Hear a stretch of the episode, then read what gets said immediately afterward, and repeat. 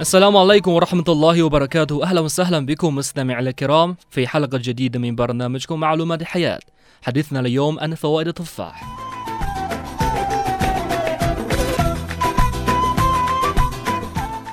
التفاح من أكثر الفواكه الشائعة في العالم سواء كان الأخضر أو أحمر أو أصفر فإن له فوائد كثيرة اليونانيون قدماء كانوا يعالج الأمراض الأمعاء بالعصير التفاح.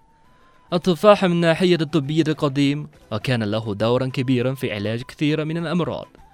ويعمل عصير التفاح على خفض مستوى نسبة السكر في الدم وبالتالي يخفض من مستوى الشحون في الجسم أيضا لأنه يعتبر مسؤول عن تخزين الجلوكوز على شكل شحون.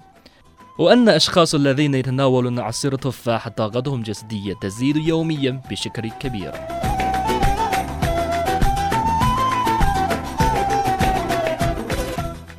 أعزائي المستمعين عند شراء تفاح عليك بشراء تفاح جامد ويحفظ التفاح عند شرائه بالثلاجة لكي لا تتعرض سريعا.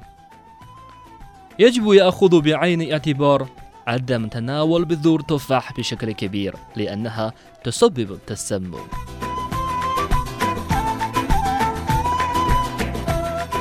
مستمعينا الكرام وصلنا نهاية برنامج اليوم في رعاية الله.